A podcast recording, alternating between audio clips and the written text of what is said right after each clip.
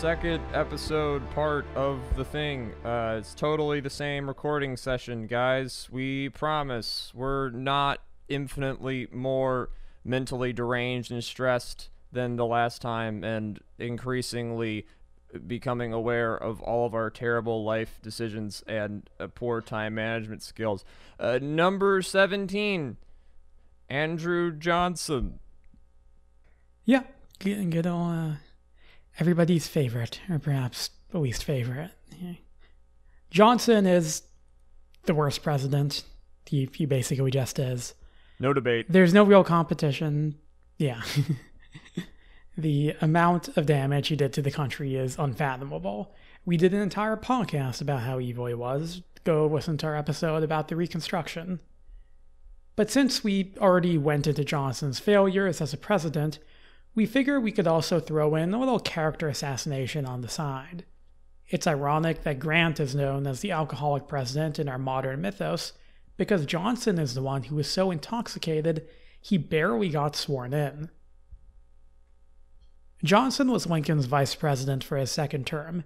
Lincoln couldn't get Benjamin Butler to do the job and wanted to show unity. Johnson was literally the only Southern congressman who didn't join the Confederacy, and thus he won by default.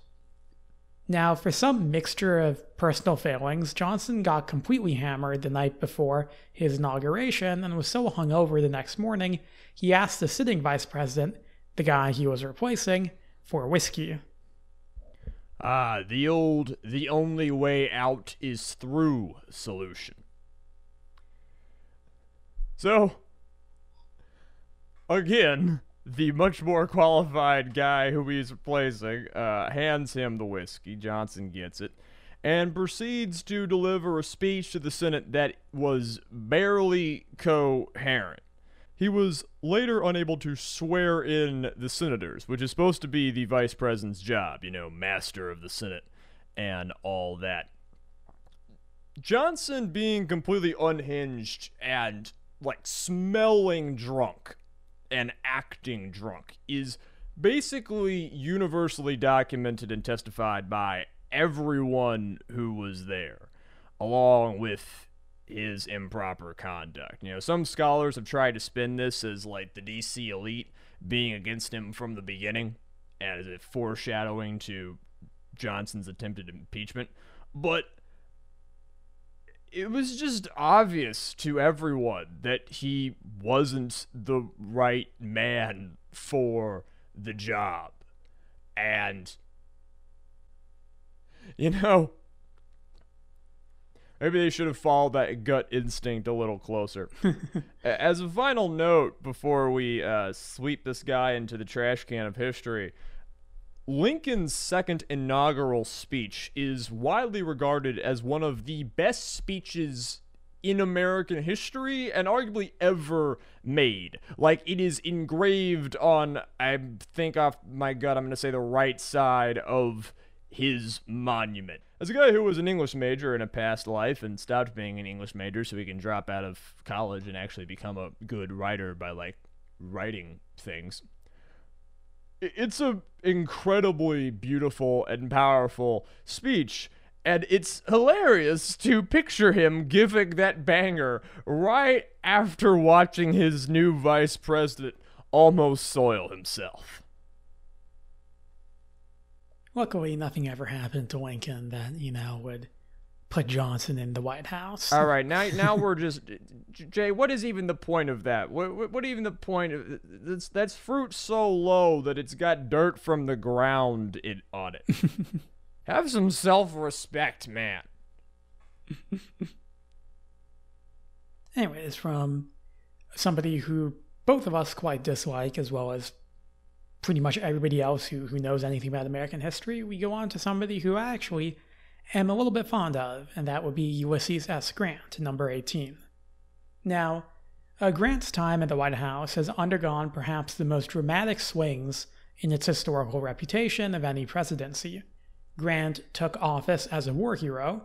If you don't know much about the American Civil War, he was a Union general in charge during the latter portion of that conflict. And after taking office, he would see his popularity decrease through a series of seemingly endless corruption scandals. The role of the federal government expanded greatly during and in the aftermath of the Civil War, meaning that huge amounts of cash were now flowing through a relatively disorganized, slapped together bureaucracy. Naturally, this created the perfect environment for vast amounts of corruption. Now, while any presidency would have likely suffered from corruption scandals during this era, Grant's administration was especially prone to scandal due to Grant being, well, kind of a nice guy. Having spent a good portion of his life near bankruptcy and relying on the generosity of others, Grant was the kind of guy to just basically give jobs and favors to old friends, family, veterans, you know, anybody who had a good sob story. Now, this isn't a bad trait in a person, but as a president, it meant that Grant was very easy to take advantage of. If you're not aware, Grant's story is essentially the American dream. It's really stupid that there aren't like 15 biopics about this guy and that, like, I, I don't know, insert teen heartthrob actor that wants to get serious of the day is not starring in the next Hollywood piece on him because he goes from being like near destitute and failing at tons of businesses, having to be a tanner, which is a terrible acrid job at the time, and struggling with, with alcoholism and religion and women and just kind of being a fuck up his entire life until he sort of winds up just being the savior of an entire country and helps to end the Civil War and pilot the Union Army. And it's especially because the way he does it is a very American, I think, way where most scholars will say that Grant was not a brilliant tactician or a genius of military theory and complexity, but the guy had what many people will say is the ineffable uh, trait of grit. Uh, Sherman, the other great general of the war, when asked, "Is Grant a better general than you?" he would say, "Oh, I I better than him in so many ways. I know more, I can do more. But where he has me beat is I when the bullets are flying, when people are dying, when the shit is hit the fan, I will doubt myself before he does. I will issue contradictory orders before he does. I will panic before he does. And for some reason, he just has this self assured confidence to zone in and not fuck up. Which, if you're talking about actual battlefield commander necessary tactics and leadership, the ability to not panic and commit to your decisions is one of the most important factors in a effective commander. And it's one of the things that is hardest to teach. Yeah. It's kind of just something that some people have and some people don't. And Grant had it. But like so many military leaders, from him to fucking Mao Zedong, not exactly the guy you want leading the country. So, but he's universally loved, and we've already talked about famous generals being in the president's chair. So now he's put in the president's chair as his reward for winning. And, you know, he doesn't know much about government, so he just lets the people around him run things and trusts people when they pitch him on stuff. And the most infamous scandal to rock the Grant administration was the so called whiskey ring. I know this was one of those vocab words you had to know if you did APUSH. This ring was a massive conspiracy in which Treasury Department agents aided Midwestern whiskey distilleries to in avoiding taxes in exchange for bribes. So it's like you'll avoid taxes, but then you'll sort of like pay half that money that you avoided uh, in a bribe. This is a classic kickback, and you can find this sort of corruption at every single port on the planet. This is the most basic government corruption scandal. This shit was done in the Roman Empire. it's funny you mentioned ports because I think it was like in New York Harbor, they were kind of also doing a version of this during the Grant administration.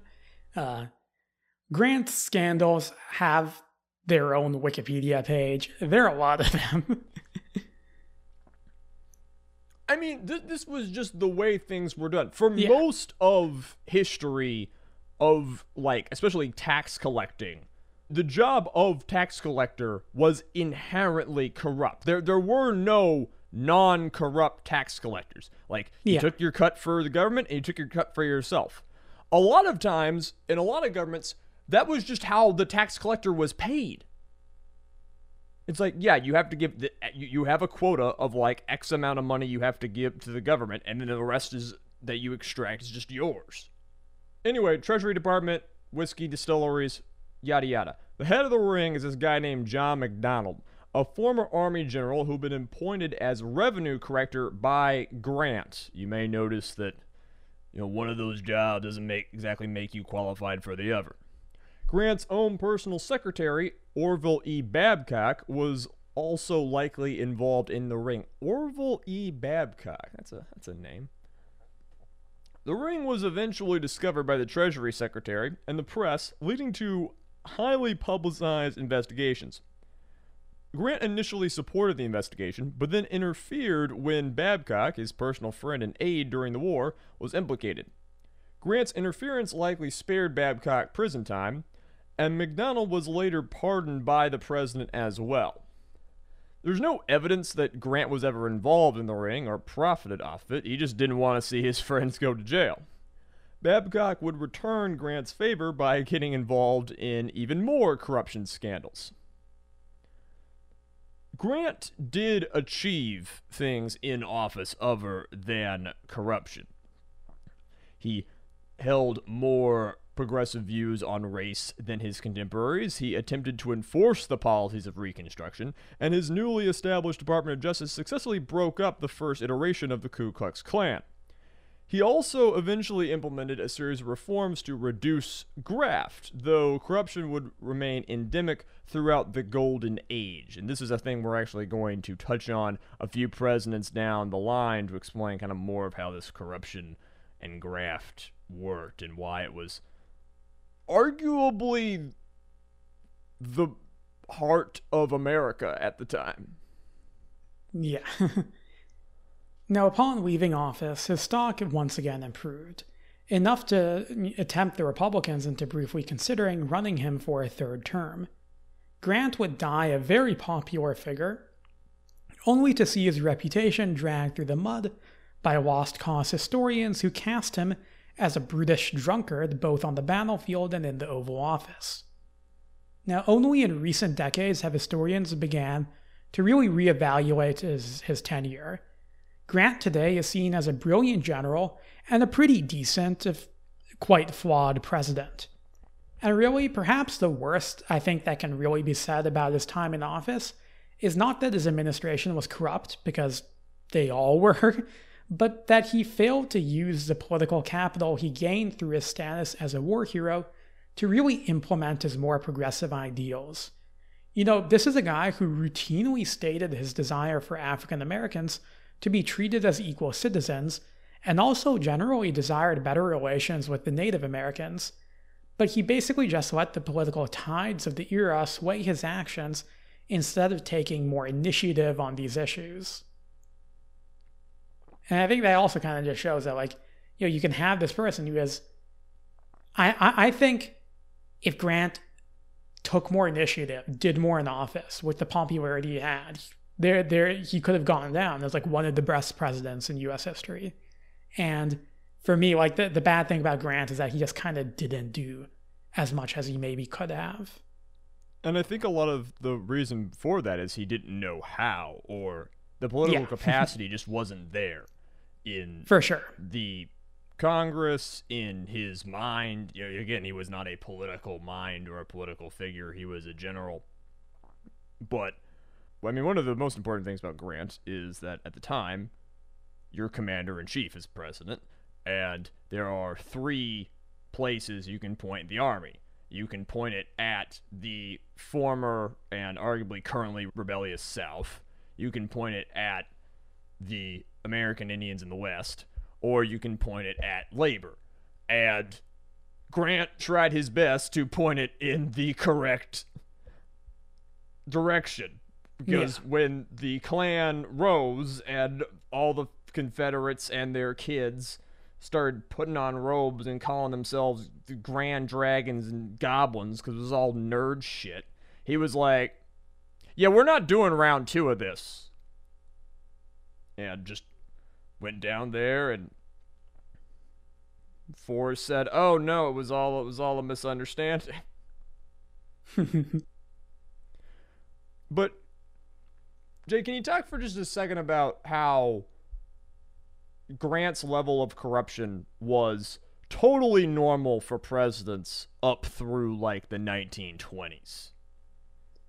Yeah, so this is, you know, like I said, this is a period of immense growth in both just the general national wealth in the economy and also the amount of money that's going through the federal government. But the bureaucracy like just wasn't there to handle this in a somewhat like organized manner. Like it was pretty much common that like whenever a president took office, they just put all their friends and family or whatever in all the positions. Like that was just the norm. That's what you did. Um, the idea of like a permanent civil service, it was around. There were civil servants, but like it just wasn't that. It wasn't as established. And there were also no watchdogs. There were no like quote independent groups within the government that were supposed Yeah. to be checking to make sure people weren't doing uh, anything untoward. Yeah, like if you were vaguely connected to a senator or a congressman or the president, like you just went to DC and like, hey, can I get a job? And like, there's a good chance you would get one doing anything. It didn't matter if you had a background in it or not. Like, you could be, you know, a random like a, like a colonel or something, and like now you're in the the Treasury Department. Like, it, it's that's just how things worked. It was not nearly as formalized as it is today, and this meant that massive amounts of corruption, you know, occurred. And you could say America today is very corrupt, and we'll get onto this later, but it's a different kind of corruption. And there are probably people from other countries in the world, you know, if there are people from other countries like India, for example, listening to this, are probably familiar because that's with this, because that's kind of how, you know, a lot of countries work, you know, to this day, where it's just personal patronage networks. Um, they're basically just how government works. Just the guy, you know, the boss and his family and friends, like all the way down. Yeah, I would say more governments right now function on patronage networks than don't. I mean, if Yeah. you study early agrarian history, like Bronze Age shit, you know, they'll tell you that the broad strokes is that the way this period works is you're the chief and you win some battles and you distribute loot from said battles to your important uh, warriors to keep them loyal. And that just sort of scales up until you're a king and you're distributing stuff to your barons who distribute it to their knights and yada yada. If we move that on to a democracy, there are people who get you votes and get you in office, and then you in turn you know, it's not a battle, it's an election, but now you distribute the loot to the people who supported you. And that's how a patronage network works. Yeah. And like, you know, we talk about the whiskey ring and, and, you know, this specific conspiracy was, you know, to the people in the Grant administration. But whiskey distillers were pulling the stuff with Treasury agents, at least back in, in back during Lincoln's time. This was nothing new. And, uh, like you said, like this shit happens in ports and all across, you know, American history, across the world. It's just kind of like, you know, the idea that like you know, if you want anything done in government, you just have to have a little money with you to grease to to you know grease the cogs. That's just how it worked, and that's how it works in a lot of places. More places than not. 19. Rutherford B. Hayes. So we now approach the black hole, Rutherford B. Hayes. Uh, one of the reasons I think that Grant is so well known for corruption is because Hayes is a big signal point in the presidential pantheon. Most of y'all probably only have a vague inkling of his existence. If you know one thing about him, it's that his election ended Reconstruction. Then most American history classes go, uh, yada, yada, yada, yada, yada, Teddy Roosevelt in terms of presidents. And because, like, the next seven dudes just sort of get skipped over by most of history, you know, people talk about Grant in class because it's easy because you already talked about Grant in during the Civil War. So you just sort of, you can throw him in there. And then you use him to teach the corruption shit because you don't want to use the other guys who you equally could use to teach the corruption shit because you just kind of want to skip to them because during this period you're going to talk about like the golden age and the progressive era and you're going to talk about things other than the institution of the presidency right? Yeah you're probably talking a lot about like industrial revolution and stuff like that. Like that's what you're talking about. Yeah that's the meta of american history. Hayes through mckinley the snooze fest era. These are the guys you are actively told not to pay attention to that did nothing interesting. Ah, these presidents were hard to write about. Be honest. You know, some of these fucks were genuinely boring. And Hayes was one of the hardest to write. Not because there was nothing to talk about, but because I couldn't pick. You see, Rutherford B. Hayes, as you look into him, turns out to be one of the greatest monsters to earn the mantle of president. Like almost every decision this guy made actively made things worse. And the more I looked at his record, the more I realized that the real fuck up was that we don't know enough about how this godless sack of unfiltered douche water just shat all over the institution. Now let's just go through a lightning round of Hayes' four years in office, shall we? The grand bargain of his election ends Reconstruction, which abandoned millions of black Americans and allowed the South to become an apartheid hell state. Now, the country was deep in recession for most of Hayes' presidency. This caused a lot of things, including the Great Railway Strike of 1877.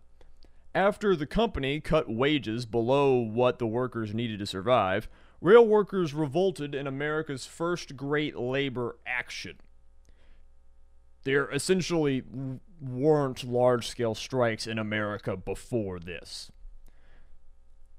As governors deployed troops to gun down strikers, Hayes was indecisive and basically did nothing as the country devolved into a months long civil war. Eventually, Hayes sent in federal troops, who documented didn't kill anyone, but definitely ended any chance of labor defending itself the next 80 years would see a constant war between Americans and their rich masters. And it was Hayes who first decided what side the government would take. And side note, if you're not aware, uh, hundreds of people died from like the 1870s to the 1930s in the American labor labor wars, both in pitched battles like the Battle of Blair Mountain, where bombs were dropped from planes in like the first time in human history, and uh, assassinations, like the anarchists out west. And Hayes really set the tone on what the feds were going to do when people were like, we would like to not be worked to death, please. Yeah. Going back to that recession, the long story short is that was caused by a shortage in the money supply after the Civil War. This is because American currency was tied to gold, kind of a terrible idea. In 1878, Congress passed the Bland Allison Act to get some silver coinage into circulation and ease the pain. Hayes naturally vetoed this bill, and Congress had to override him. He ordered federal troops to actively pursue so called bandits in Texas into Mexico, which almost caused a full blown conflict with the country, just violating their federal sovereignty on a whim. And to top that all off, he spent most of his time in office fighting his own party on civil service reform. This is generally spun as an anti corruption matter, and you can't see it that way. We'll get more into this when we do Arthur. But basically, Hayes pissed so many people off doing this that his own people wouldn't nominate him for re election. Bad dude. I don't know what else to say. He's bad. He's bad. Yeah. dude. You know, like Hayes is is one of those like definitely for me like all I knew about Hayes was and you know end of Reconstruction, and it doesn't surprise me that he is a terrible person, a terrible president. But like, I didn't really know much about that before before you know reading about this for this episode. I mean, again, this is a period in American history where the Republican Party, for reasons we'll get into soon, just is like really has no platform and is just jamming run run general run general run uh, civil war general and hope that they vote for him because they remember who shot at him and hayes was one of them as is the next guy i'm about to talk about and these guys never had any skill set that should have put them anywhere close to federal office. Number 20, James A. Garfield. So, yeah, Garfield is where these guys actually start getting boring. Uh, like I said, the man was the third Civil War general in a row, and all that was really expected of him was for him to sit there and let the party gather strength which he could not do because he almost immediately died. Now, mainstream history will tell you that Garfield was assassinated. And this is not entirely true. Someone tried to assassinate him, yes. Charles Guiteau walked up to him and shot him twice, but that didn't kill Garfield. Garfield took office on March 4th of 1881. He was shot on July 2nd of that year, but he didn't die until September 18th. This means that he spent more than a third of his presidency dying. More than a third. That Garfield was shot from behind, with one bullet glancing off his arm and another one becoming lodged in his shattered ribs. A lot of modern doctors agree he might not have died if not for how incompetently he was cared for. You know, if this guy got shot today in the same situation and got to hospital, he would probably have over a 80% chance of living. But 1881 was a different time. That Yeah, like- Modern medicine, we're, we are really good at helping a dude who got shot in the chest. Like, my understanding is you don't get hit in the heart or the lungs, and you can reach an ER in any degree of urgency. You got like a solid 85% chance if you're Yeah. already healthy. Like it is, it is not hard uh, to plug a bullet wound.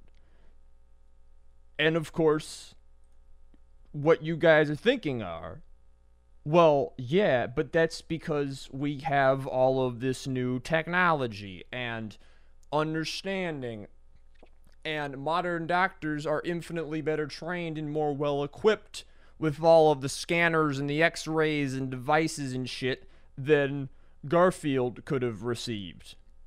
But even by the standards of the time, the president received subpar care. While Joseph Lister had published his studies on sterilization several years before this, none of Garfield's doctors believed him. If you're not aware, there was this guy named Joseph Lister who he didn't discover bacteria exactly, but he essentially just proved that if you make sure that there's no bacteria on something by like heating it up or covering it with alcohol, then if you use it, it won't cause an infection. And he published lots of studies and evidence and proof that could be easily replicated to show that this was how things worked. But people just weren't paying attention.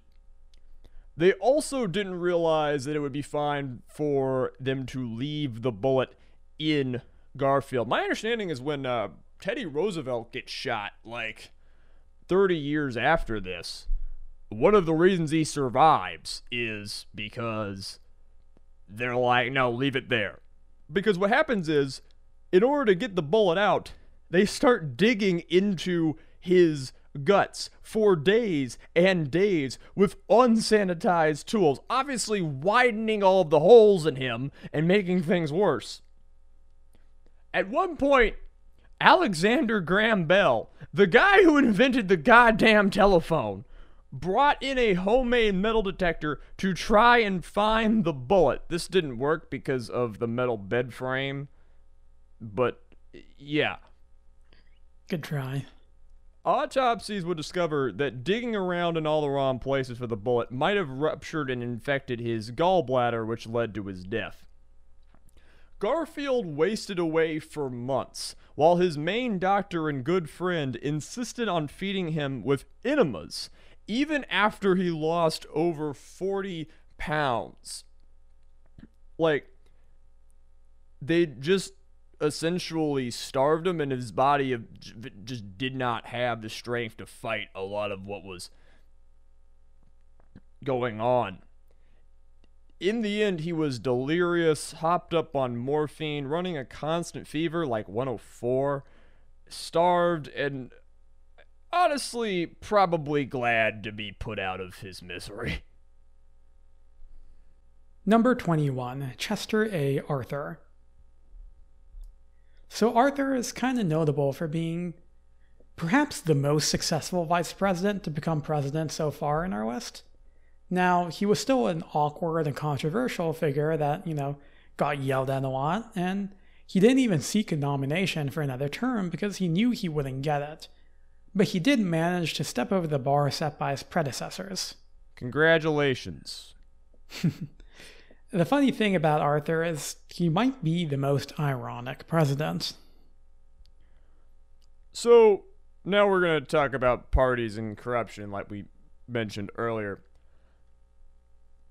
Earlier, we talked about Martin Van Buren inventing the Democrat Party. And what we meant by that is that he and his contemporaries created the first modern political machine. A political machine is a system, an organization a machine that gets votes from the newly enfranchised poor men of America. How do you get people to vote for you?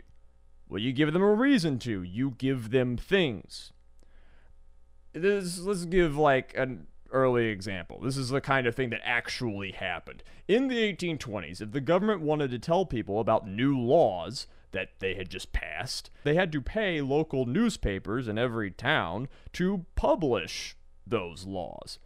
So Van Buren might get the Democrats to pick a paper owned by his friend, and the newspaper owner would get a generous government contract, line his pockets, and then tell all his workers to vote Democrat so he could keep his wages high. This happened all across the country by federal and state governments. Money went from large governments to local governments to local businesses to workers, all promising votes. It was like trickle down economics, but real. Then you had appointments. Like we already went into, basically all bureaucrats at this point in history were appointed because they were loyal to the party and needed to be rewarded. Remember when Franklin Pierce spent the first two months of his presidency personally installing like 800 guys? That was the game. That was how you stayed in power. You can call it corruption, but that makes it sound like a bug in the system rather than the fact that for the first hundred years, this was the main function of the entire US government. Yeah. But if we do call this corruption, then it's certainly true that no one was more corrupt than Chester A. Arthur. He had worked his way up the Republican Party patronage machine to become the head of the New York City Customs House. This is the aforementioned customs scandal. You know, this is the guy who hires hundreds of guys to collect taxes on every ship coming into the largest port in the country. All of these guys could use their job to enrich themselves, and all of them owed their job to Arthur. Within a year, Chester was making more money than President Grant. He controlled nearly a thousand jobs and could be bribed by any business interest in the city. If you get taught this in American high school, you might be taught about Tammany Hall in New York. That was a Democrat institution of corruption and patronage. And Chester sort of taking himself out uh, as the Republican side is what kind of allows Tammany Hall to grow in dominance and strength like 10 years later. Yeah. Now, the Republican Party was founded to oppose slavery and advocate for Western expansion. With the Civil War fought and the West expanding, it began to face a bit of an identity crisis. Patronage networks like Arthur's were looking less like a thing the party did so it could pass legislation, and more like the main purpose of the organization altogether. Yeah, this is one thing that fascinates me is that the Republican Party just sort of gets taken over by business interests because momentarily there aren't like other coherent interests that can reach the ears of the legislators, especially after radical reconstruction ends and any idea of, of black equality in the party gets thrown out. This is, you know, coupled with the fact that they put America back on the gold standard, and that causes a massive economic recession. And this poor economy and the party being more and more controlled by business interests, you know, during the Civil War, the government has to get a lot of guns, get a lot of uniforms, and that makes a lot of people really, really rich, and a lot of them are very, very connected to the people winning the Civil War, aka the Republicans. This is why some of the most powerful people within the Republican Party are rich businessmen. Yeah. All this sort of means that there's few issues to motivate voters. They can't give them anything economic because that would be going against the fat cats. And the only thing to get them to vote is to hope that they will vote f- against the guy who shot them 20 years ago. Again, Civil War General, Civil War General, Civil War General, Civil War General. And during the 1870s, railroad construction unleashed a new era of corruption. We definitely will do a podcast episode on it. There are some hilarious uh, railroad, uh, literal bridges to nowhere. Actually, more nowhere than the building bridges to nowhere because nothing was even built. You know, you've got a railroad out in Utah, Nebraska. You could just say you're building it and just pocket all the money and run, which yeah. literally happened a few times. Yeah. But this goes on and on and on, and eventually, after a solid 15 years of this, the American people are just filled with outrage. The Republican Party is becoming more and more unstable, and more and more people are getting outraged at the government enriching itself in the fat cats while they're starving under economic depression. And essentially, the only button, the only thing that the federal government can do, well, besides Indian removal, but that's kind of bipartisan, the only thing they can do is attack the corruption. So in 1882, faced with nothing else to offer voters, the Republican Party decided to pass the Pendleton Civil Service Reform Act, which required like 10% of federal employees to be appointed on merit. And it was Arthur who signed it into law. Now, in reality, Arthur was just the guy left holding the bag. He's kind of often lauded for this because he didn't like ask for this to be a law, but that was just realpolitik. He sort of knew this needed to happen. And it was in the air. You know, reform was the will of the moment. He couldn't stop it, so he played along. But you have to wonder how the most corrupt man in America felt when he saw that bill on his desk. Probably happy he'd already made all his money. he, he got in. he got in first. yeah, this was one of the funnest guys to write about and one of the funnest things to read about. And I'm glad I did. This whole all the patronage shit and corruption is just like totally gets thrown out. And I could go on a whole nother rant about how you know the ruling class, the ruling politicians of America kind of go from like corruption with like working class people to just corruption from uh, wealthy business interests and how this is sort of the the shifting point. But I kind of love how there was nothing else to do, so this is what they did. Yeah. So let's talk about the first uh, Democrat to get in after the Civil War. Indeed, that will be President number 22 and 24. God damn it! Cleveland. so, as you can probably tell by Azalea's anger, uh, Grover Cleveland is another fun fact president. This is the guy who got two non consecutive terms and thus is counted as President 22 and 24.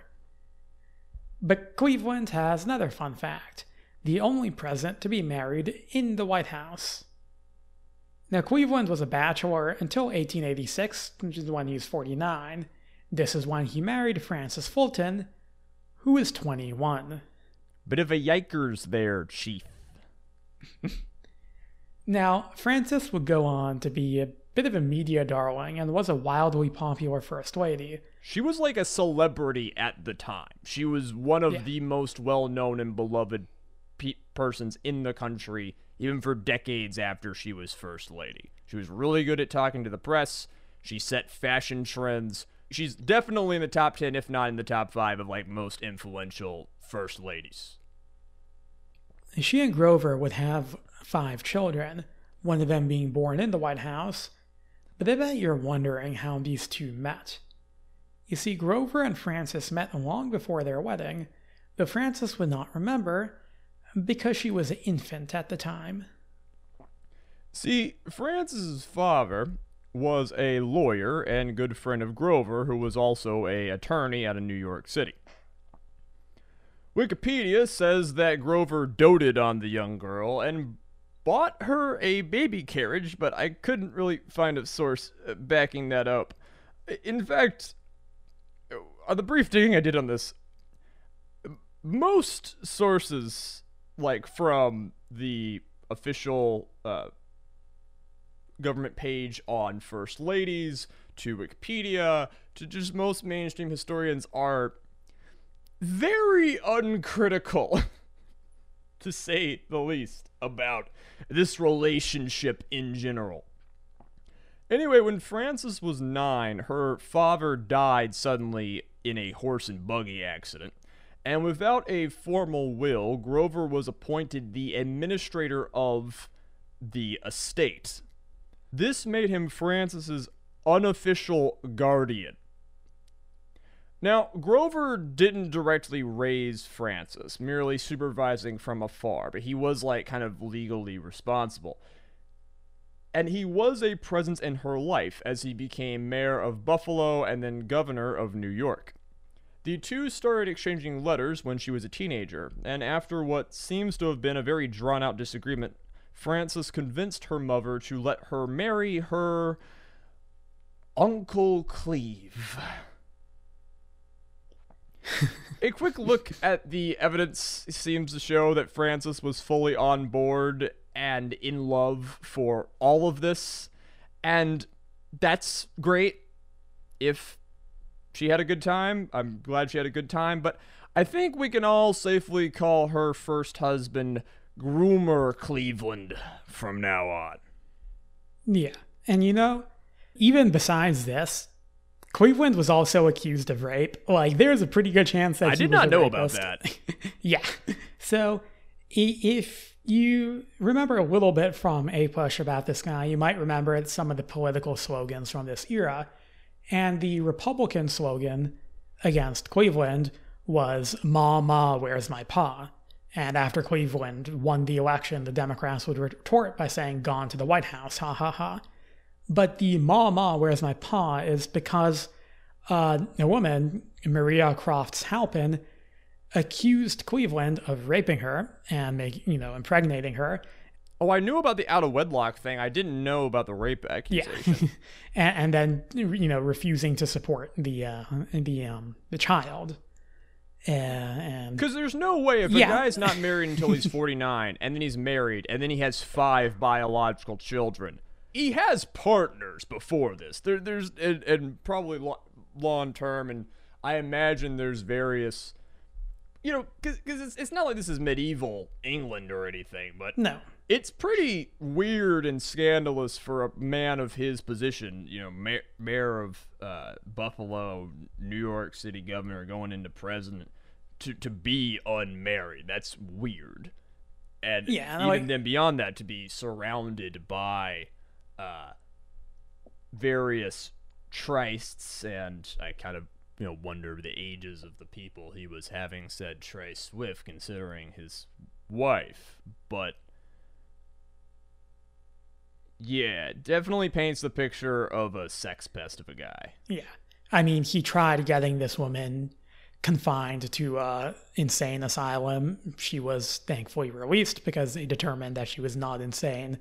Eventually, he did end up, you know, paying her and paying for the child, and like that kind of like quieted things up. And like, we don't really know if if he raped her, but like, I'm inclined to believe it. Moving on to a president so boring and unremarkable that I made Jay write his entry. Side note, I wrote m- most of the uh like first third of this and a lot going forward, but as we continue, more and more entries will be Jay entries, and it'll be fun to see if you can uh, spot which one's a, a Jay write up and which one's an Azalea write up. Yes. Now, this is number 23, Benjamin Harrison. Now, it's safe to say that Benjamin Harrison is one of the most forgotten presidents, even relative to his Gilded Age contemporaries. This is perhaps a bit of an oversight, as Harrison did do some interesting things during his single term in office. You know, you made me do Harrison. I actually am kind of glad about that because I, I kind of left this being like, actually, Benjamin Harrison comes off as better than a lot of the other guys in this era. Hmm. Now, Benjamin Harrison is a Republican. He was the grandson of one William Henry Harrison, who you might remember from earlier in our episode. And he was elected to the presidency in 1888, defeating the incumbent Grover Cleveland in the process. Now, one of the big issues during this election were tariffs. Cleveland and the Democrats supported lower tariffs. Uh, they would cite the high cost of goods that tariffs created while Harrison and the Republicans favored higher tariffs, citing the economic benefit to businesses. Pensions happened to be another major issue, with Harrison favoring a very expansive pension program for Civil War veterans and Cleveland opposing this program as a matter of cost. Now, Harrison ended up losing the popular vote but winning the Electoral College, something that Republicans seem to enjoy doing. Once in office, he did go about keeping tariffs high. This created a large treasury surplus, and this meant that Congress, which was also controlled by the Republicans, had quite a bit of money to spend. You know, back then, I think like half the government's revenue came from the tariff. Now, Harrison used this money to pass an extensive pension program covering Civil War veterans, their spouses, and their children. His government also oversaw the expansion of the US Navy, which had largely shrunk in size over the preceding decades.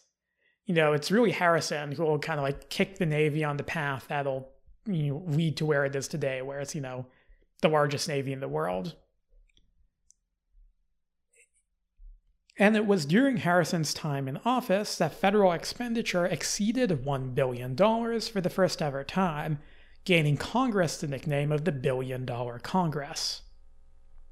Harrison also attempted to prosecute southern states for infringing on the rights of black voters and passed a bill providing for federal oversight over congressional elections in the South to prevent voter suppression. In both areas, he was defeated, however, in the former by white jurors and the latter by a Senate filibuster. This was basically the only reason the filibuster was used for the first like 200 years of this nation existing.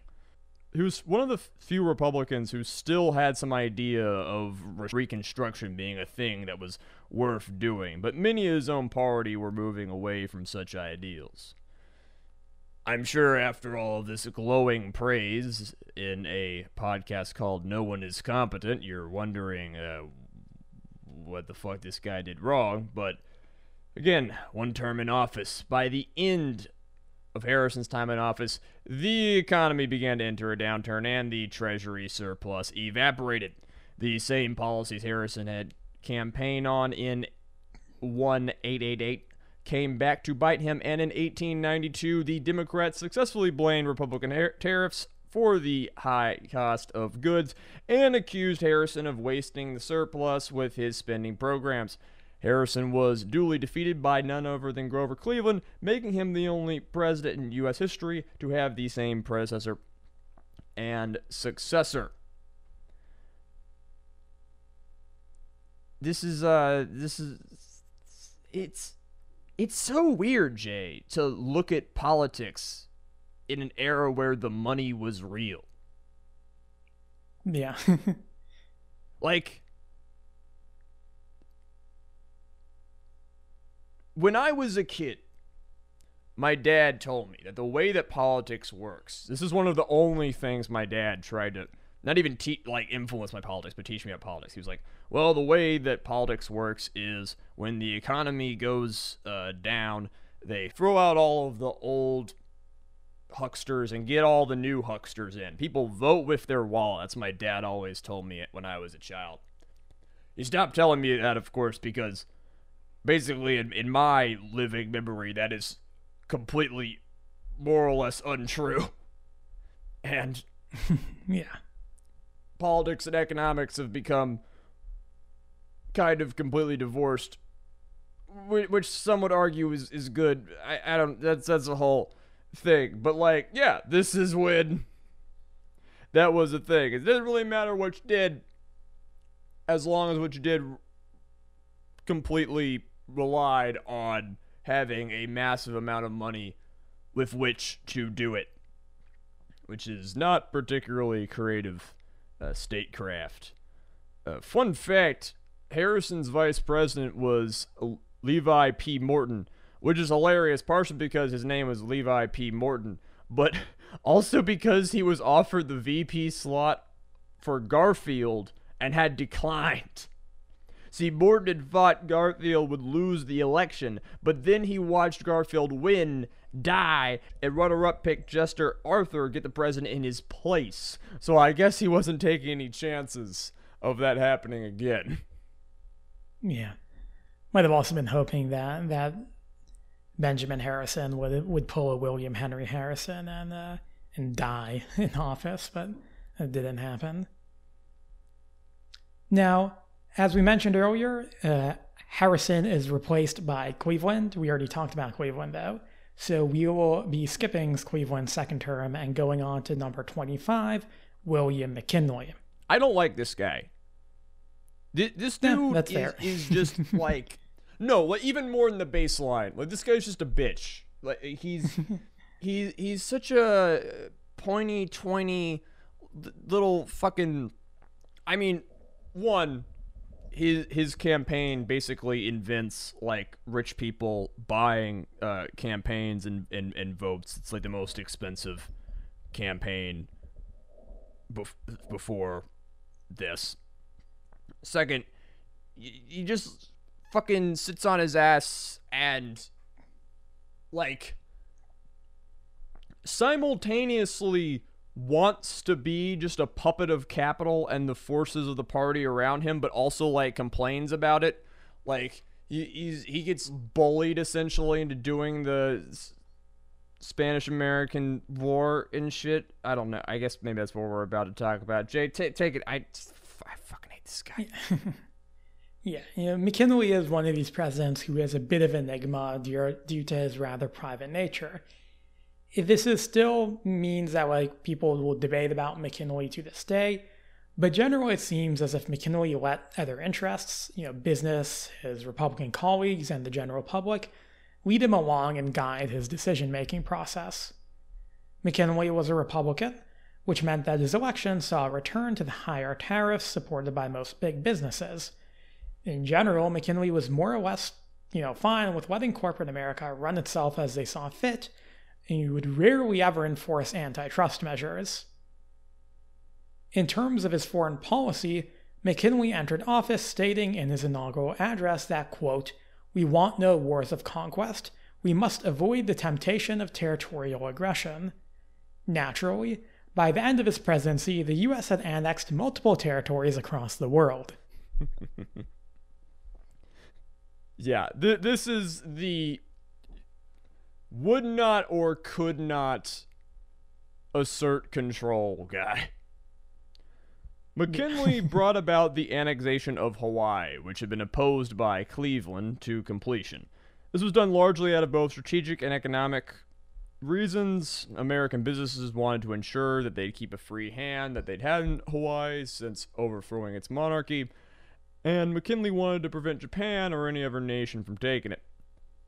However, as violence continued between Spain and Cuban rebels, McKinley resisted calls for American intervention in that conflict. And this McKinley again reflected the views of large businesses. The Spanish had been more than willing to work with American companies, and war brought the potential for uncertainty that could rock an economy still recovering from the panic of 1893. Even after the dramatic explosion of the USS Maine in Havana Harbor, McKinley sought to avoid war with Spain as pressure amongst the public, in the press, and even from his own administration, most notably from Assistant Secretary of the Navy Theodore Roosevelt, ramped up. McKinley decided to kick the issue to Congress and let them take responsibility for the whole thing. Congress declared war, the U.S. won, and America gained de facto control over Cuba and direct control over Puerto Rico, Guam, and the Philippines as a result. If you like read his, his like sending it to Congress, he he's like he has all these writings where he's like, "Oh, it's not a good idea. I don't think it's a good idea." And then later he's like, "Well, if they want it, well, I guess I could." Yeah, it's, he's he's so what I what I hate about McKinley is that he's such a priss. Like he has such it's like he's barely there. But instead of like being stern and fatherly and just sort of like laying back, instead he's like whiny and uh, complains but does not try to actually steer the ship. Yeah, I like after the war, when you know people are, are debating what to do with the Philippines, he's like, you know, the U.S. obviously does a- end up annexing it. McKinley's like, oh, I, I, I don't think we really want the Philippines, but like we don't really have any options. Like we we want it, and we can't give it up. It would be cowardly. So like, I guess I have to take control over it. There's also the line where he says, We can't give it to the Filipinos because they're obviously not ready for self rule. Yeah. Which I, having never been there, can assess. Yeah. Now, McKinley gets himself assassinated in 1901. Upon his death, he was a generally popular president. Uh, like a lot of political figures who got killed, he becomes even more popular, like immediately after his death. But in the long run, his legacy would be massively overshadowed by his successor. Yeah, I think I just want to emphasize with McKinley is it it's fascinating how these days you can't have someone who is a B type personality become president. You know what I'm saying? Yeah. Like everyone who becomes president now is and has been for the last 40 years is an ambitious psychopath who has constantly imagined being president for 20 years before they step in the Oval Office. And has read about it and has all these plans and is surrounded by people who have read about it and have all these plans, who are themselves surrounded by it and have read about it and er, have all these plans. But he McKinley is just like a he's just a guy. He's just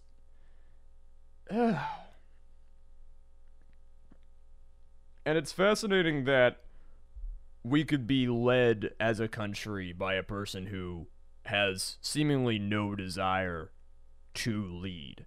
You know, you could argue that what he did was popular economically and then going to war. This is what other people want to do. You can say, oh, he's delegating. But if you're going to have a hand at the office,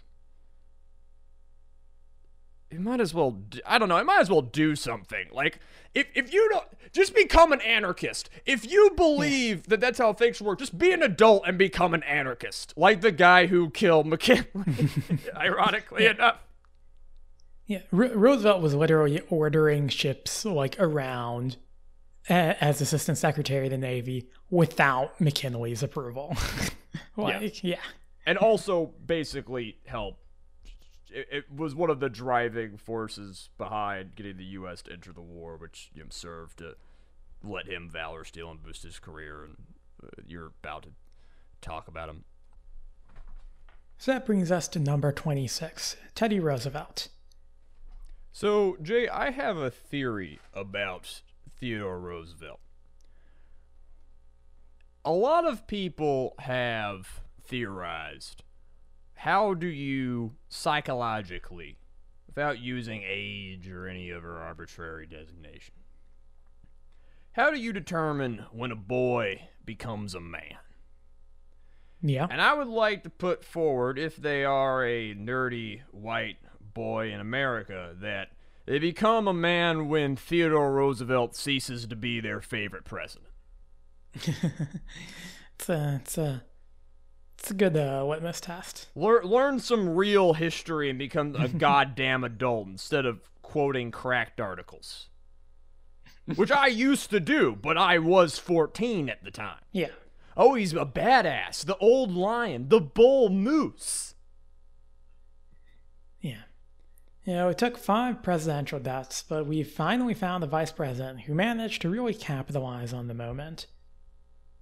You know, Theodore Roosevelt benefited so much from McKinley's death that it's almost hard to believe he didn't hire the assassin himself. He gets a lot of points from modern scholars for trying to use the power of the presidency to expand the executive branch, project military power, and press for more progressive legislation, even though he didn't actually get all that much of it passed which no one remembers.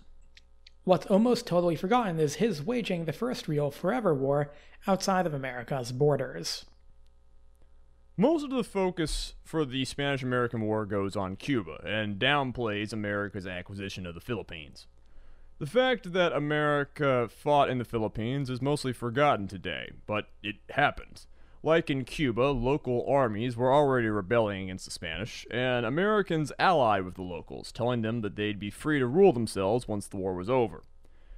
The Americans reneged on this promise as quickly as they could and tried to take the Spaniards' place as ruler of the islands. This kicked off a four year war that ended with American troops crushing a local government. This conflict was wrapping up just as Roosevelt was taking office, and he would quickly declare an end to combat operations in the Philippines. This was not true. Currently, like t- today, currently, there are serious historical arguments over the end of the so called Philippine American War. It's a subject that needs much more Western examination. Western, because Filipinos remember it. Uh, a lot of you know, y'all could accuse us of Wikipedia warring this podcast and just saying the most obvious things about the presidents and stuff.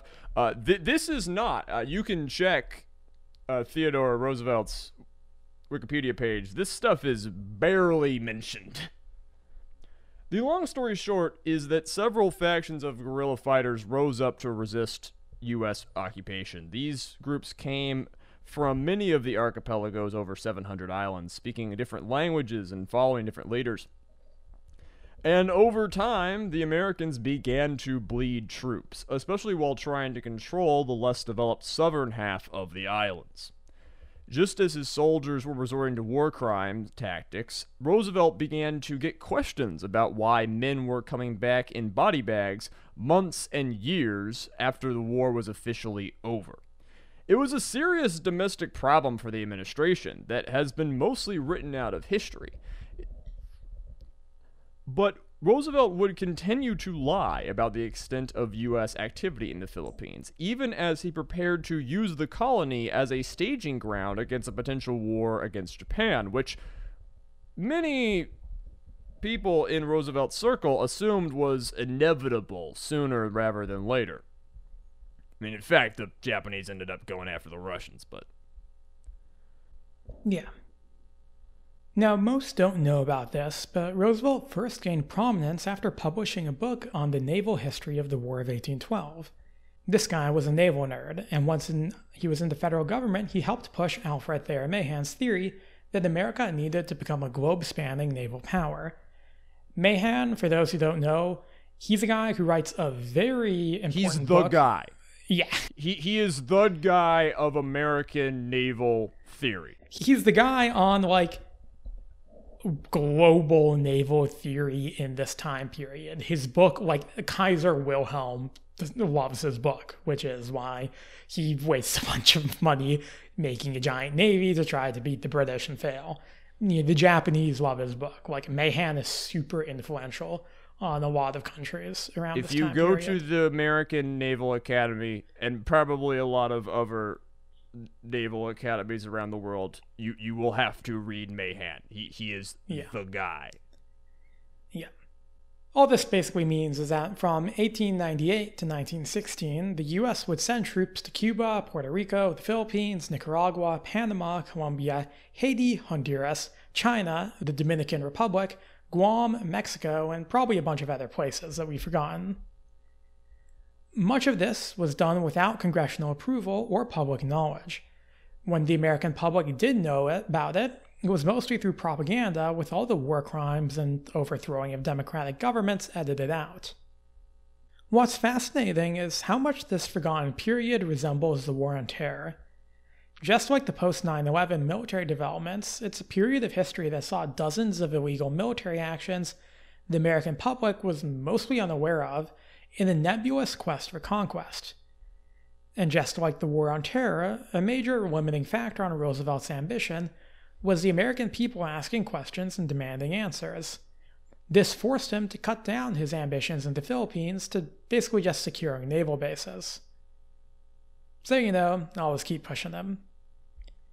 Remember, American public, without your pressure, the feds will send a really pissed off, weird dude from Philadelphia to overthrow a foreign government. It's almost crazy to me how, like, Teddy is, like, the best president at branding, especially, like, his Oh, yeah. legacy, which is even, like, outside, like, after his death. Whereas, like, a lot of conservatives and the liberals both love Teddy. Like, and there's so many, it's like so much of the BS like just makes its way into like basic history books. Like, you know, like I genuinely bought into like the whole like a Rough Rider, a San Juan Hill stuff. So did I. Yeah, you know, because that, that was in the uh, middle school history textbooks. Um, I mean, he was there, but he they, they fought very, very briefly after the Cubans had done the vast majority of the work, and it, there's like one charge. Yeah, and at San Juan Hill, even in specific, there were like a bunch of other American soldiers who like who did shit first and got forgotten because they're not Teddy Roosevelt. Um, Lions Led by Donkeys has a good episode, good episode series on the Spanish American War. I would recommend that for, uh, especially for San Juan Hill, um, because it just like shows how like Roosevelt has this massive mythos about it, and, and like more so than I think a lot of the other presidents with a big mythos, like Washington or Lincoln or even Jefferson. I think like Roosevelt's really falls apart when you the closer you look at it. Yeah, but he was the first guy to get in there since Lincoln with a fucking plan, with an agenda. Yeah, that is true. That is, I, I'll give him credit for that. Like he he had a lot of things he wanted to do. But you can question his badass status, but he believed in himself and he had a psychopathic determined will. I mean, he did get shot and then continue delivering a speech. He bought into his own propaganda and his Yeah. own singular uh, power and his own singular. Mean, he wanted to go fight in the World War One. like, yeah, like this is a guy, like to his credit, like who wanted to do stuff. And that's going to just blow through the status quo of the day, which we have already set up as being completely against doing stuff. It's easy to shine when everyone else refuses to put forward even a mediocre effort. And like you mentioned before, a lot of uh, political sides can appreciate Roosevelt. You know, the mainstream bipartisan consensus Overton window of American politics right now is very, you know, pro military expansion and whatnot. And so, you know, he did that, so he gets points there. Uh, the liberals can love him for the park service shit. The conservatives can love him for the war shit and the, the military buildup. And he's often called one of the progressives and gets credit for pushing all this progressive legislation, none of which he really put into place. Um, and busted a whole lot less trust than number 27, William Howard Taft. Taft is a strange figure in history. He's not an unimportant president, and yet his destiny feels very out of his control. But unlike McKinley, it's not out of his control because he refuses to do anything about it. It's out of his control because he's like trying to do things and and it it slips away like a greased pig. He was actually the governor of the Philippines for a while and was totally out of his depth trying to keep US soldiers from abusing the locals. Like Taft would give speeches about how they needed to uh, consider their uh, little brown brothers as their equals and partners, and the troops came with marching songs, uh, basically mocking his sentiments. He only becomes president because his friend Teddy Roosevelt asks him to run in his stead. See, Teddy knew that running for a third term would be a bad look. You know, like he was mad for power, and he thought that his old friend William would be easy to manipulate. Taft's wife Nellie also pressed him into running so she could be First Lady. And she unfortunately suffers a stroke a few months in and was restricted in her abilities for most of the presidency. William actually took hours out of each day for the better part of a year to care for her, which is really, really sweet. Anyway, the crux of our story is that eventually Teddy and William had a falling out. The details are a messy cavalcade of slights and dramas, which, in my opinion, are mostly Teddy being a diva and trying to backseat President, his old friend. The issues they differed on were generally pretty minor and petty, like a few cabinet appointments and interpretations of Supreme Court law. Honestly, I think Teddy wanted a third term that was just trying to stir shit. Like, most of it is just, you know, Teddy making an editorial about how he didn't like a decision someone under Taft had made or privately bitching to someone. It's kind of from like 1910 to 1912 that there's like a this sort of undercurrent of, of gossip and the, the two men like not seeing each other as much and you know they hear things from the grapevine and rumor passes from one person to one person to one person. It it I kind of want like all of this to be sort of retold as a drop like a modern day drama for teen girls because it would probably work. Yeah. Yeah, basically all this is what leads to the 1912 election that saw Taft run against Roosevelt. Uh, Roosevelt was running as a third, as a new party, the Progressive Party, as well as against the Democrat Woodrow Wilson and Socialist Eugene V. Debs. Now, this was arguably the most left wing election in American history. Ye fucking haw! But with Taft and Roosevelt splitting the Republican vote, and Wilson running on a very similar platform, and Debs running to the left of everyone, Taft never stood a chance. Wilson won the Electoral College in a landslide, but due to the four way race, he did so with only around 42% of the popular vote. In the end, Taft only won 23% of the popular vote and carried eight votes in the Electoral College, those coming from Utah and Vermont. Now, that's the poorest showing of any sitting president in American history, and it's difficult to imagine it ever being topped. Socialists got around 6% of the popular vote in that election, by the way. Not bad. Eugene Debs ran from prison. Indeed. Taft knew he was going to lose going into the election and probably wasn't that sad to leave office. And during his presidency, his wife almost died and he got stuck in his own bathtub. That story is real. Don't let anyone tell you it isn't. When we were done doing the research for this, uh, Jay, Taft's in my like top seven of presidents, possibly top five. I, I mean, not that the guy didn't do some bad stuff. It's kind of impossible at the time, at all times, because the job of the presidency is to be, do crimes because America is crime. Like, we didn't go into it, but he busts way more trust than Roosevelt. He he pressed for legislation. He tried to restrain all of the international invasion fuckery, which uh, Woodrow Wilson would once again unleash, leading to, for example, U.S. Marines robbing the National Bank of Haiti. But, by the way, I was listening to a podcast about about like two people debating. It was like the New York Times podcast debating uh, in, intervention in Haiti.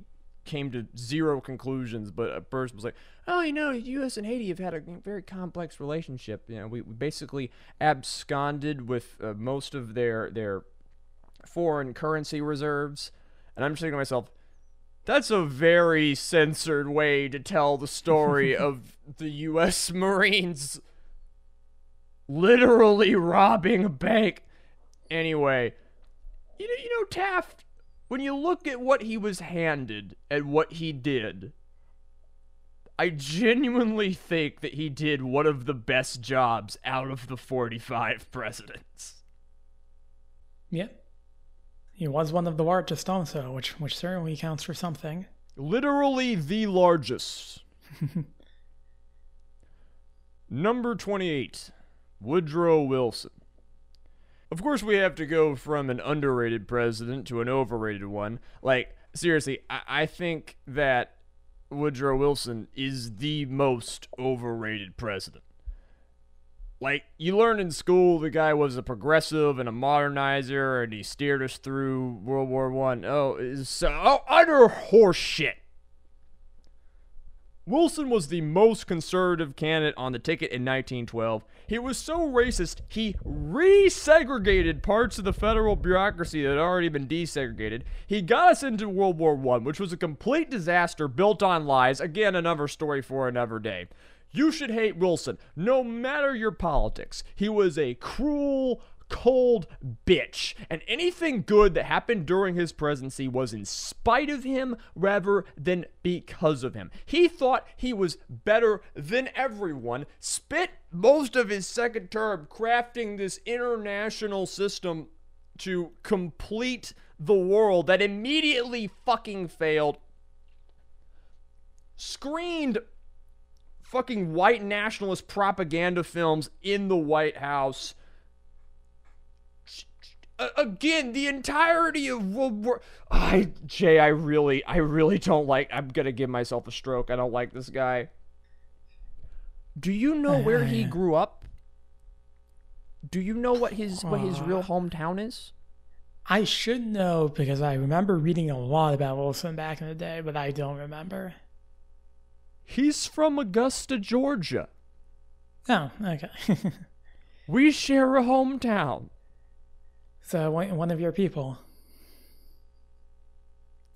Yeah, I'm gonna have a stroke. Speaking of strokes, on October 2nd, 1919, Wilson, 61 at the time, suffered a stroke that left him partially paralyzed. For weeks, he was confined to bed, seen only by his wife and personal doctor. First Lady Edith Wilson took complete control of her husband's life. For most of October and November, not even senior cabinet members were allowed to see the president. Edith controlled everything the president read and transcribed all of his orders. We have no idea how many she may have altered or influenced. But the opportunity was massive. Like, she could have completely wrote the opposite of what he said or what was meant to be said to him in every instance, and we have no way of knowing. Now, Wilson's mobility recovered to some degree after two months, and while doctors described him as sound of mind, their reports said he was prone to sudden mood shifts. Reports also stated that the stroke, quote, enhanced all of his worst personality traits. I don't know exactly what that means, but I'm going to assume that he was basically just more of a pompous asshole than normal. Wilson's health was kept secret for five months. The news of the president's disability was scandalous across the nation and weakened the Democrats before the upcoming election. Now, Wilson's ability was heavily restricted for the rest of his presidency, and he was unable to discharge much of his duties. No president has ever been more away from the wheel than Wilson, and the fun thing is that nothing really happened in spite of this. Makes you really wonder if we really need these guys after all. It's really ridiculous that the vice president, I, I think maybe that, I don't think the 25th Amendment was in place at the time, but there wasn't even tons of huge discussions on the vice president stepping in, which he totally should have, because Woodrow Wilson just could not execute the actions of the office. Some people have, you know, even jokingly called uh, Edith Wilson the first uh, female American president for how much control. And, you know, people will exaggerate things and whatnot. Some people will say, oh, that's why we got the women's right to vote. That happened like six months before Wilson's stroke, you fucking idiots. he says, speaking to a cracked article that he read 13 years ago. All right, yeah. All right, for the Zoomers in the audience, in like 2011, 2010, if you wanted to make content about history on America, you just like opened Wikipedia and just found random facts that were funny and involved like death or boobs or drugs or crime and you just slapped 400 words on it regurgitating added some fun puns and jokes, and you combine like seven of those into a listicle.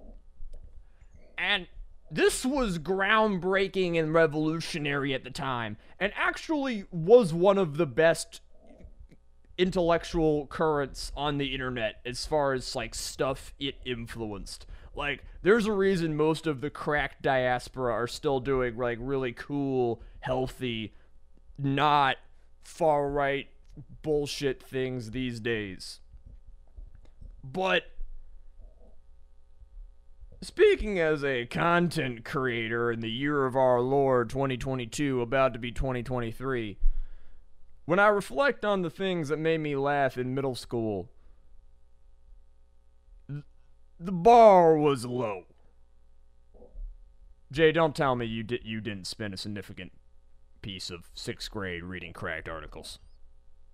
Oh, for sure. Yeah, it, it's cracked as was infor- was formative for me, and I think formative for a lot of people like like us, and they also did very much fall into like the bro history side of things, like where you know if somebody was cruel enough or whatever, then like they would kind of fall for fall for them. Like again, like Theodore Roosevelt to to go back a little bit, you know, the guy you know rode moose and like shot animals and was a badass. So like obviously he was great. And like Cracked would fall for that. But still, you know, I, I have fond memories of, you know, Cracked when it was at its peak. I mean, I mean it was great and arguably started my interest in literary analysis. I mean, you watch the old After Hours sketches, and that's like a huge basis of the way I see media. Like even if it was bad, like it. The first times people were like, "Yo, what if we were like critical about things and and we're fun and like we we sort of tried to bring up the oddball slices of history and we let people just like write shit and then Facebook did the pivot to video and destroyed a solid 50% of the worthwhile internet. Number 29, Warren G. Harding. Warren Harding came to office in 1921 after campaigning on a promise to return to normalcy. While in theory this meant returning the country to its pre World War I state, in practice it basically just meant rolling the clock back on the role of the presidency. There would be none of the bold initiatives of the Wilson or Roosevelt years. This was a return to the Gilded Age style of doing as little as possible apart from messing with organized labor. One of the things you should definitely do after this, if you're piqued about American history, is listen to Chris Wade and uh, Matt Christman's. Really unfortunate they have those names. Uh, series Hell of Presidents, if you want a better grasp on the presidency. And one of the things they, they point out is that, like, Roosevelt, Taft, Wilson are all Ivy League grads and Warren's like from the state university of wherever he went. Yeah, like there, the stereotype around Harding, especially like after you know his time in office, was that like he was basically just like a handsome guy who who like the people around him just like shoved into politics and used like almost like a George W. Bush thing.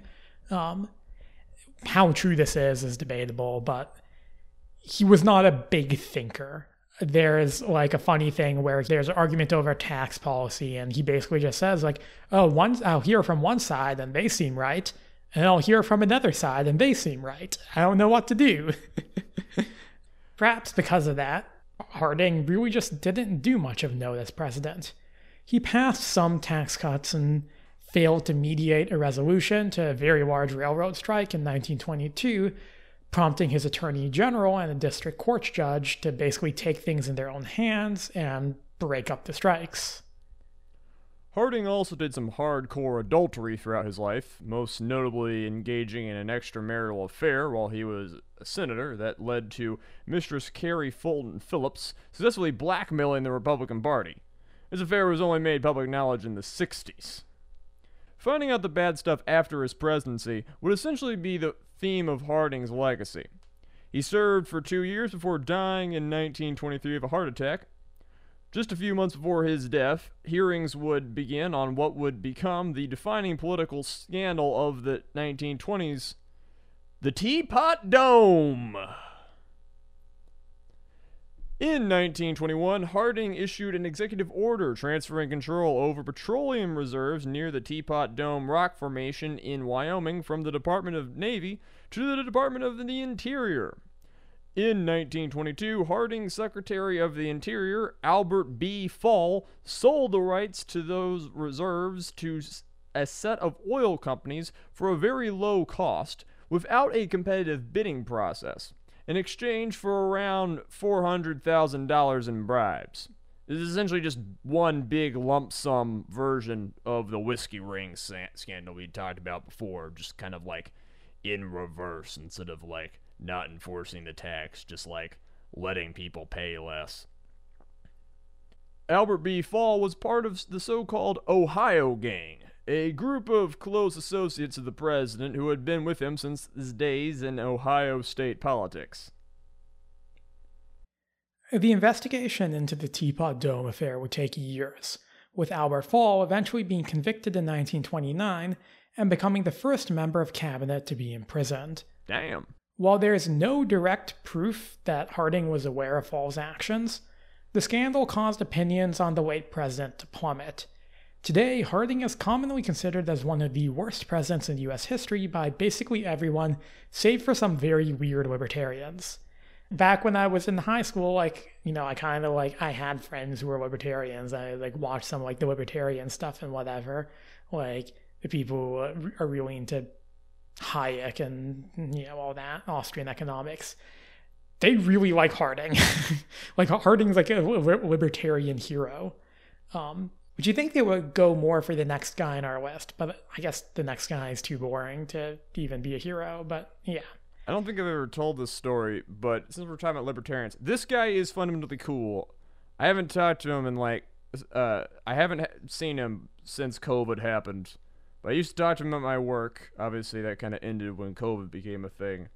Uh, total autist, uh, army dude, cool guy, like 10 years older than me. We would chat about stuff, chat about having the condition. But he was like strict libertarian, and I remember we would argue about Puerto Rico Rican statehood. And, and his position was just that, that Puerto Rico should cease to become a part of, uh, uh, to, would to just cease to be part of the United States. And I'm like trying to convince him that that's unjust and insane. It was a good time. Number 30, yeah. Calvin Coolidge. Number 31, Herbert Hoover. now, so Herbert Hoover. All right, all right, all right. Uh, yeah, so like, Calvin Coolidge, there's nothing to talk about. Uh, he, like, vetoed a farm subsidy in office the most notable thing he said while president was, I do not choose to run for president in 1928. There, there's just nothing to talk about. Instead, like, you know, shall we discuss the meta? For the last 10 guys, obviously some of them have wanted to uh, drive the car of state. Others, like Calvin Coolidge, have not. But then, because of the inaction of people like Calvin Coolidge, the Great Depression would occur. Yeah. And what's fascinating for to me is that this is the real like turning point.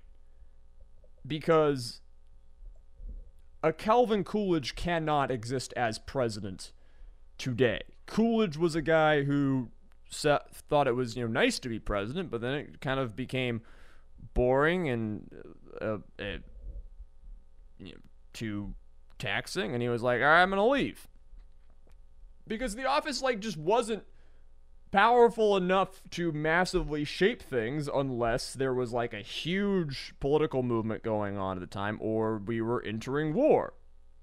And now that cannot be the case.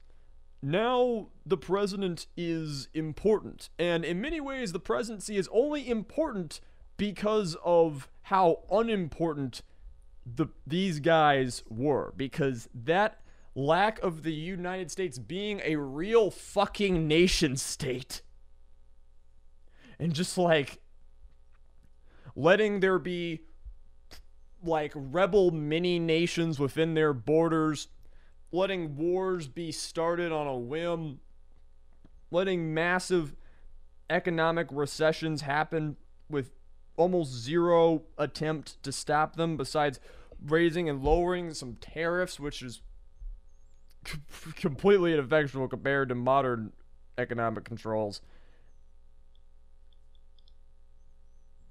Yeah, it's you know, we we talked about the Gilded Age and the Gilded Age presidents. By now, we're well after the Gilded Age, but a lot Never of them, ended. especially, yeah, but like you know, Harding, Coolidge, and to an extent Hoover, and that's a little bit debatable. We can get into that. Fit into the Gilded Age mold. And if we see Coolidge as the last of this era of presidents, then like certainly went out with the opposite of a bang because Coolidge is like the absolute most like do nothing president. The other thing I know about him is that a lady once said my friend bet me that I couldn't get more than two words out of you. And Coolidge replied, You lose. yeah. It's uh it's kind of funny. If you go on the White House website, they have a write up on every president. And obviously like these are generally kind of like done in a way to make the president look good. Because, you know, this is the White House website. But uh, I was still like I was still going on these during the research just to see like what kind of like the spin on each president is. Even with Coolidge, like they don't spin much. This is like yeah, he didn't really do much, and and, and they even mentioned that like before his death, he basically just said, "quote I feel I no longer fit in with these times," and that really I think is a good summary of Coolidge. He's somebody who who's just a, a product of a bygone era. He's also apparently the only president in history to have ran for office in federal, state, and municipal levels and never lose a single election. So maybe just not saying anything is a really good strategy. I don't know. You may not like it, but this is what peak efficiency looks like. yeah. 31. Herbert Hoover. So, Hoover is the third president in this line of Republicans that began back with his fellow Ohioan Warren Harding back in 21. Now, throughout the 1920s, these Republican administrations basically just sat back and reaped the economic benefits of the roaring 20s. This rapid economic growth was built on shaky foundations, however, and when the whole thing came crashing down in 1929, the guy left holding the bag was Hoover. Someone always gotta hold the bag. Yeah. The economic crash of 1929 was brought about by a myriad of causes, most of which were not Hoover's fault. His natural inclination at the start of the Depression was to avoid direct federal government intervention in favor of encouraging charitable actions by civilians, local governments, and businesses. He fundamentally did not believe his administration should or could right the economy one of the things I love about Hoover is that you can argue that he's way more qualified than the guys who came before him. He was oh, yeah. in the private sector for a huge time, doing literal supply chain management. He's been all over the world. He, he did you know that Hoover took part in the Boxer Rebellion? Yeah. fucking mother fucking Smedley Butler had to drag his ass out of a, a firing line while he's just screaming during a firefight, being completely useless. Should not have been there. But this is regards.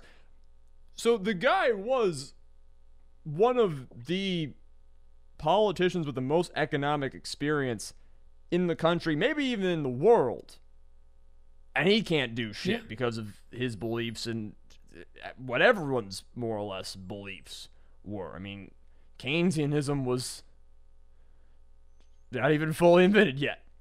Yeah. in the end, Hoover would take some more direct action in attempt to deal with the depression. However, most of the positive actions he undertook, such as the creation of the Reconstruction Finance Corporation, were offset by the poor monetary and fiscal policies of his government. Economics in the 30s was even more of a pseudoscience than it is today, and the bag of tricks that Hoover relied on, including the classic Republican high tariffs and staunch devotion to gold standard, only worsened the depression by contracting money supply, leading to excessive deflation and further bank collapse. Like, this is a depression where no one has a job because no one can hire you because no one's making any money, and they're like, yeah, we're going to keep it on the gold standard so we can't lend out more shit and then their fucking tariff crashes the economy of Europe, which means that European banks can't lend ev- anything. And it's just a huge deflationary spiral. Deflation basically means that poor people get more poor. And you're, if you're in debt, which a lot of people were in debt because the Roaring Twenties was heavily fueled by borrowing, uh, you're pretty much screwed because it's very hard to pay back that debt. Hoover was rightfully blamed for all this by the general public. They thought the economy is shit, must be the president's fault. And in this case, they weren't entirely wrong. Again, you can say that Hoover was the guy left holding the bag, but if you sort of melt away Hoover as Hoover and you see him as the entirety of the ruling class in this period, he was to blame. No one else would have acted differently. No one else that could have gotten in there, that the Republicans would have put as president, would have done anything different. And of course, he would be handily defeated in 32 and spend most of the later 30s arguing against the policies of the next guy on our list. God, I love this is one of the fun things with this episode is we get to see douchebags eat shit. you know, he did he did get to invent the vacuum cleaner, so he's got that going for him. Yeah, number 32, uh, Franklin Delano Roosevelt. FDR is like the most complicated president. Like he's the, he was in there the longest. He's got the most to talk about. He, he's one of you know the two great leaders who met the moment. And what's fun about him is once you get past the obvious thing of you know getting us through World War II, negotiating with the Soviets, pulling hauling the country through the through the Great Depression. There's a lot of like weird uh, like the early years of FDR's administration, there there is some um, some sort of weird fu- Three Stooges ass shit, shenanigans, shall we say? Yeah. Just because there's so much that goes down, and the fact that FDR was the first guy since Wilson, and arguably ever, that had any will to like actually fiddle with shit. It's kind of hard to like find really clear incompetencies when it comes to FDR. He had his flaws, of course. His internment of Japanese Americans remains an infamous mark on his time in office. He refrained from supporting anti lynching legislation in order to not alienate white Southerners. And, and you know, he also did a lot of mass surveillance on political opponents. But one can certainly say that FDR was good at getting things done. If he wanted some legislation passed, it generally did pass. Like, again, this is a guy who wins four presidential elections. He's a good politician. But there is one notable exception, and that is his handling of the Supreme Court. When FDR took office, he found a Supreme Court that was hostile to many of his New Deal initiatives. I mean, this makes sense. Like, he's doing stuff that's never been done before, and well, they're all from the previous administrations. Both political differences and a bill that cut the pensions for court justices passed by Hoover meant that few were willing to retire. FDR thus decided on a simple solution expand the Supreme Court, which is totally constitutionally legal, by the way. The Judicial Procedures Reform Bill of 1937 would have given the president the ability to appoint a new justice for every justice who had reached the age of 70 and refused to retire, up to a maximum of six. The Constitution does not define the size of the Supreme Court, and the system of nine justices had only existed since 1869, so there was no real constitutional argument against the plan. For FDR's rivals, however, this plan to pack the Supreme Court was a sign of the president's tyrannical nature. The plan was bitterly opposed, even by many Democrats, leading to its ultimate demise in Congress. There's a long standing historical myth that FDR relented, in part because the court, led by Chief Justice Hughes, upheld a minimum wage law supported by FDR in West Coast Hotel Company versus Parrish. According to this version of the story, the court relented to the presidential pressure, and FDR relented on his plans, leading to the phrase, the switch in time that saved nine. However, there is little evidence for this. Indeed, it seemed that Hughes had made up his mind prior to FDR ever talking about packing the court. Yeah. In any case, FDR's plans failed, exposing perhaps not only the limits of his own power, but the degree to which the Supreme Court had managed to impress its own power and sense of historical continuity on the American political landscape, the ramifications of which are felt with, to this day. FDR, of course, would die in office in April 1945, paving the way for his vice president to take office. Yeah, like this is generally seen as a black mark on FDR's moral record. The thing that he was trying to do that was wrong. but no, th- this was his failure and his fuck up. He totally should have done this. Yeah. Was it a power grab? Yes. Was it anti-democratic? N- No, but like it had the potential to be so. It's weird, but like the fact that the Supreme Court, like, we had the opportunity to neutralize them and make them a more democratically re- responsive and less geriatric dominated organization, and we didn't, is directly why all of the horse shit that came out of that court for the last 30 years has gone down. Yeah, and by like impress itself upon the political landscape, what I really mean is that like the court's weird in that like unlike the presidency and Congress, its powers aren't clearly defined by Congress by the Constitution. It gave itself powers and like They they just took it.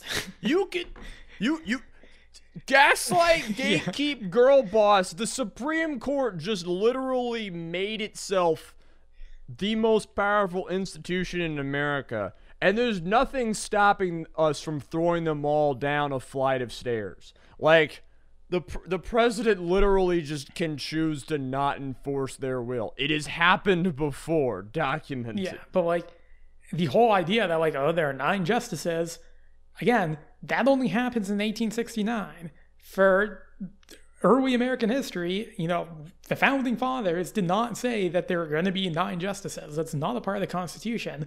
Yet, like they they managed to convince us that like yeah, this is how it is and this is how it's always been. To where any sort of change is seen as like you know like you're the reincarnation of Emperor Nero or something. Like it, it, it's pretty wild. and he couldn't get it done. Thanks for nothing, Frank. Hope you're getting good hand jobs from your cousin in hell. you know what Eleanor Roosevelt's name was before? You know what as Eleanor Roosevelt's maiden name was? No. Roosevelt. it was highly convenient. By the way, I was talking about a different cousin. Uh, they were like fifth cousins. It was. It's fine. it is fine. It's. It's. I mean, genetically, uh, morally, uh, I, I don't know. Okay. My understanding of the math is that like after you get past second, you're basically in the clear. There was yeah, this weird. I think that's how it works. there was this weird moment in a like British literature after 1600 class I had in college where we were talking about Wuthering Heights, one of the many British novels about cousin fucking, and just started talking about the you know what was socially acceptable then and what's socially acceptable now, and we started like looking up when uh, marrying your first cousin was banned in various states. By the way, I think it's around the 1910s. By the way, is like kind of when that swept America. And, they just start the the class just started talking about like the merits and and and like ethics of incest, and I'm at certain point we get so far away from the text of the book we were supposed to be talking about. I'm just kind of looking around like, why are we talking about? Why are we going this deep on incest? And the the teachers, like the 62 year old lady who was really cool, was like, no, no, no, keep going. This is good discussion. This is what college is all about. You're supposed to discuss big ideas. And I'm like, ah, l- the liberal arts, truly the seedbed of brainworms in America. I mean, yeah. I don't know. I, I, I don't remember having any intense uh, incest discourse in, in my college days, but I mean, you made up for it on Discord. Yeah, certainly. In Twitter.